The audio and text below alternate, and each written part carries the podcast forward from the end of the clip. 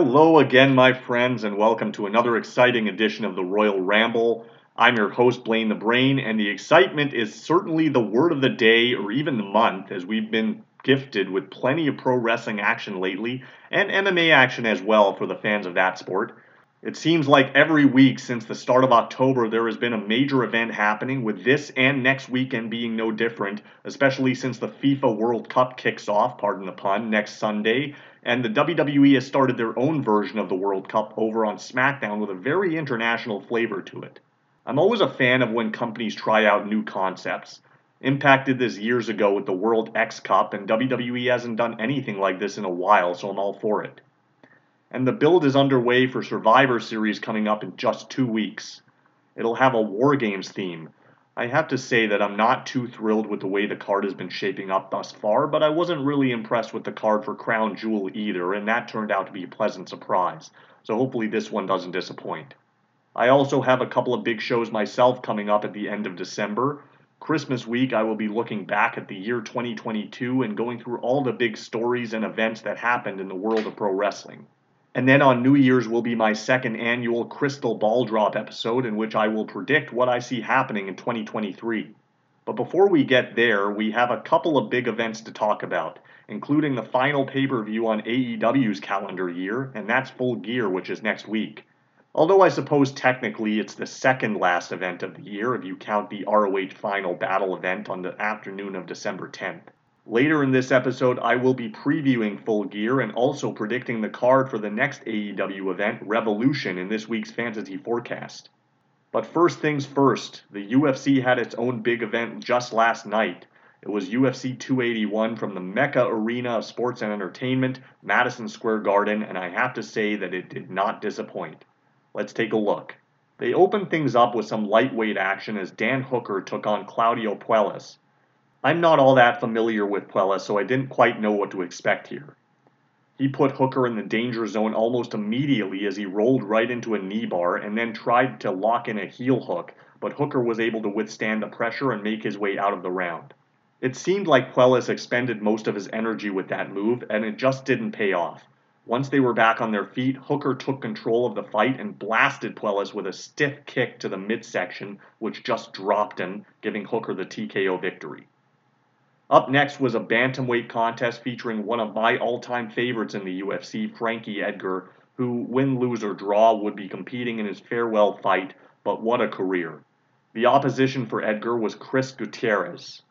I feel like Edgar was just outmatched at this stage of his career, and Gutierrez was able to land a knee to Frankie's face right down the middle, which secured him the KO victory. It was a bit of a sad way for Edgar to go out, and going by his post fight interview with Joe, not the way he wanted to end his career, but he's still a legend in the sport and really has nothing to feel bad about. I wish him all the best. The one I was most looking forward to was the next fight between lightweight contenders Dustin Poirier and Michael Chandler, and it really over delivered. Just when it seemed like Chandler had victory well in hand as he dropped some heavy bombs in the opening round, Poirier made an impressive comeback in the closing seconds of the round with a flurry of his own strikes, and I thought the fight was pretty even up until this point. In the second round, Chandler executed a different strategy and immediately took Poirier down, but from a grounded position, it looked like Poirier landed a vicious elbow which immediately sliced Chandler wide open, and he was dripping blood all over the canvas. Poirier eventually transitioned and was able to grab hold of Chandler's back to get the rear naked choke and quick tap out. This was a great fight. The co-main event was for the strawweight title between defending champion Carla Esparza and her number one challenger and former champion Zhang Weili. Carla managed to escape the first round, but Weili just trapped her in the opening seconds of round two in a crucifix lock and then switched positions much like Poirier did in the previous fight, she got the back of Esparza and quickly submitted her with a second straight rear naked choke to win the belt. Even though Carla lost, which I did expect, not gonna lie, I thought she at least put up a better fight and put on a much better show to almost eliminate the memory of the snooze fest she had with Rose to actually win the title.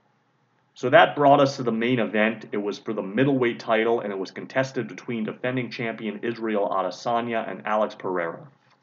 This one almost went the distance, and I'd say Izzy won the first four rounds, but Pereira bounced back in round five and caught the champ with a left hook and then followed up with more big shots to get the TKO for the upset, and we have a brand new middleweight champion. It was a solid night of fights for sure, so hopefully the UFC has an even stronger close to the year. So this weekend's event is now in the books. It's time now to look ahead to next weekend featuring the big AEW event Full Gear. I haven't really been impressed with the build to be honest, but on paper it looks like a pretty good card. They just added a couple of matches on Rampage last Friday, so I'll address those ones first. There will be a cage match on the show between former partners Jungle Boy and Luchasaurus. I'm still a huge fan of Jungle Boy, but the angle at All Out completely destroyed any interest I had in this feud. I feel like if they were going to do a squash just because Christian was hurt, they could have still done that but have Jungle Boy go over, as it makes more sense for the heel to then come out and make the excuse that he was injured, which is the only way JB could beat him. And then you do the Luchasaurus turn. But the way they went about it just left a sour taste in my mouth. I'm sure this match will still be great though. I think it should be booked similar to the Impact match between AJ Styles and Abyss several years ago, where Lucha plays the role of the big monster and just ragdolls Jungle Boy around the cage, and then Jungle Boy gets all the high spots. Ultimately, I think Jungle Boy needs this win a lot more, and Christian can still boast that Jungle Boy has never defeated him, so I'm picking JB to win by escape as the monster falls from the top of the cage into Tax or something, and then Christian does the post match beatdown and reveals that he no longer needs the sling. They can easily do the cage door angles too, similar to Michael Hayes and Kerry Von Erich, or more recently Curt Hennig and Ric Flair. Well, I say more recently, but that latter angle was actually in the 90s, and I'm sure there's been another one this century, but I can't think of any at the moment. Jade Cargill versus Nyla Rose was also added for the TBS title.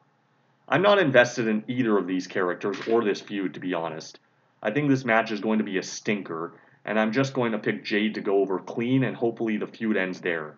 I think we may get a Jade face turn coming out of this as well, since it hasn't really been made clear who is supposed to be the babyface in this match. The ROH title will be up for grabs in a four way between defending champion Chris Jericho, Sammy Guevara, Claudio Castagnoli, and Bryan Danielson. This is the one I'm most looking forward to, and I think it should even open the show to get it off to a hot start. I'm a little surprised they chose to put Guevara in there instead of Daniel Garcia, considering that Garcia is more attached to this angle. I can see some miscommunication issues between the BCC members playing into the finish here, and Jericho capitalizes to retain his belt, and then Regal tries to settle things with his troops afterwards. And ultimately, I think it makes more sense and is a better told story for Jericho to head into the ROH pay per view as the champion. Another women's title will be defended on the show with Jamie Hayter challenging Toni Storm. This match should be fine. I'm just not really invested in this feud either. I don't see what the big deal is about Hayter, but people seem to love her. And Storm hasn't really had her moment yet in AEW, so hopefully this is it. I can't see a title change here just because Storm hasn't had much of a run yet, and Hayter doesn't have a clear direction either as champion, so I see no point flipping the belt. But there is a women's match that I am invested in, and that's because of the great story, and it's between Dr. Britt Baker and Saraya. Personally, I think Saraya has always been overrated as far as in ring skill, but I think this is the best use of her by far, and hopefully she's at 100%. Given that it's her first match in AEW, and since her injury, I can't see her losing. I'm picking Saraya to go over and then maybe chase after the title. The feud between Wardlow and Powerhouse Hobbs has really been heating up, though the match hasn't really been made official yet. Considering the previous couple of weeks, I'm assuming we're getting this match at full gear though. However, I'm a little confused as to why they chose to do the Samoa Joe backstabbing before full gear. I would guess that we may be getting Joe versus Wardlow at some point, probably at the ROH pay per view, but it seems weird to be building two matches at the same time. That said, I can see Joe getting involved here and maybe costing Wardlow the title to Hobbs, who really needs something. The AEW tag titles will also be on the line as the acclaimed turn back the challenge of Swerve in Our Glory. Yeah, I like the acclaimed, but I think this is the wrong match for them. Plus, they've been teasing a Swerve breakup for some time, so I can't see them getting the belts back, which immediately takes me out of this match considering how predictable it is. I see the acclaimed going over clean and then a post match angle where Swerve just destroys Lee with a chair or something. Jeff Jarrett is back in the spotlight. He'll be teaming with Jay Lethal against Sting and Darby Allin.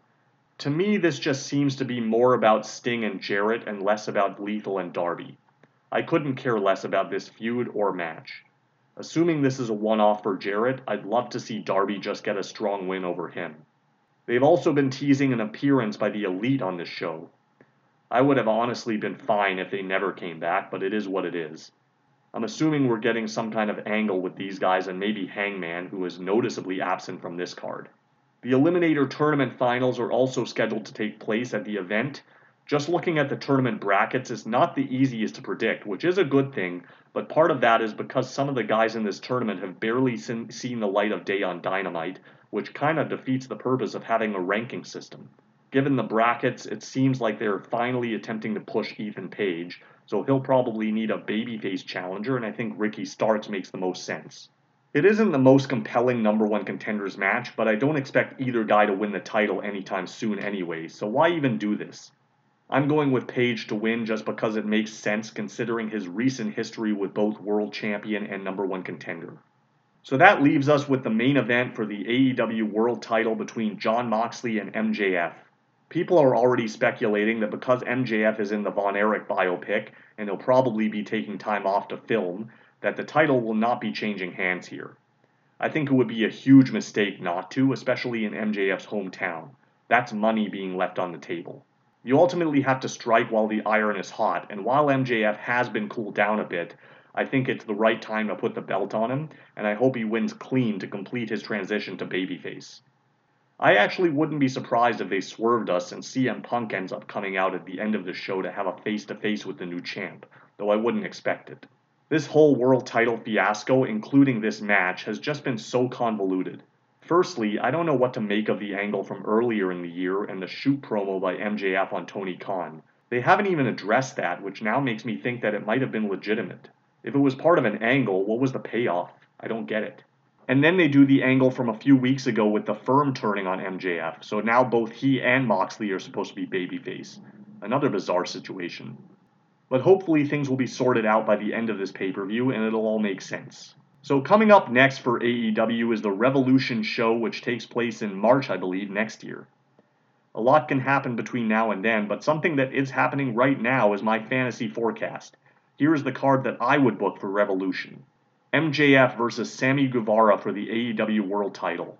I'm not a huge fan of Guevara, but they never really resolved their issues dating back to the feud between the Pinnacle and the Inner Circle, so I think this would be a good first opponent for MJF as champion.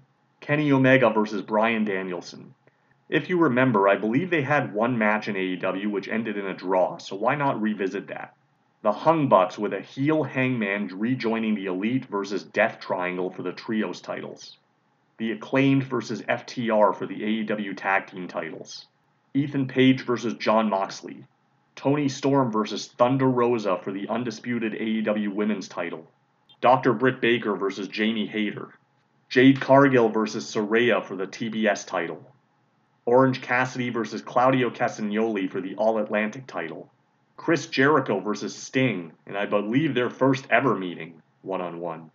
New ROH TV champion Wardlow versus new AEW TNT champion Powerhouse Hobbs, winner take all. Jungle Boy versus Christian Cage in a career match. So there you have it.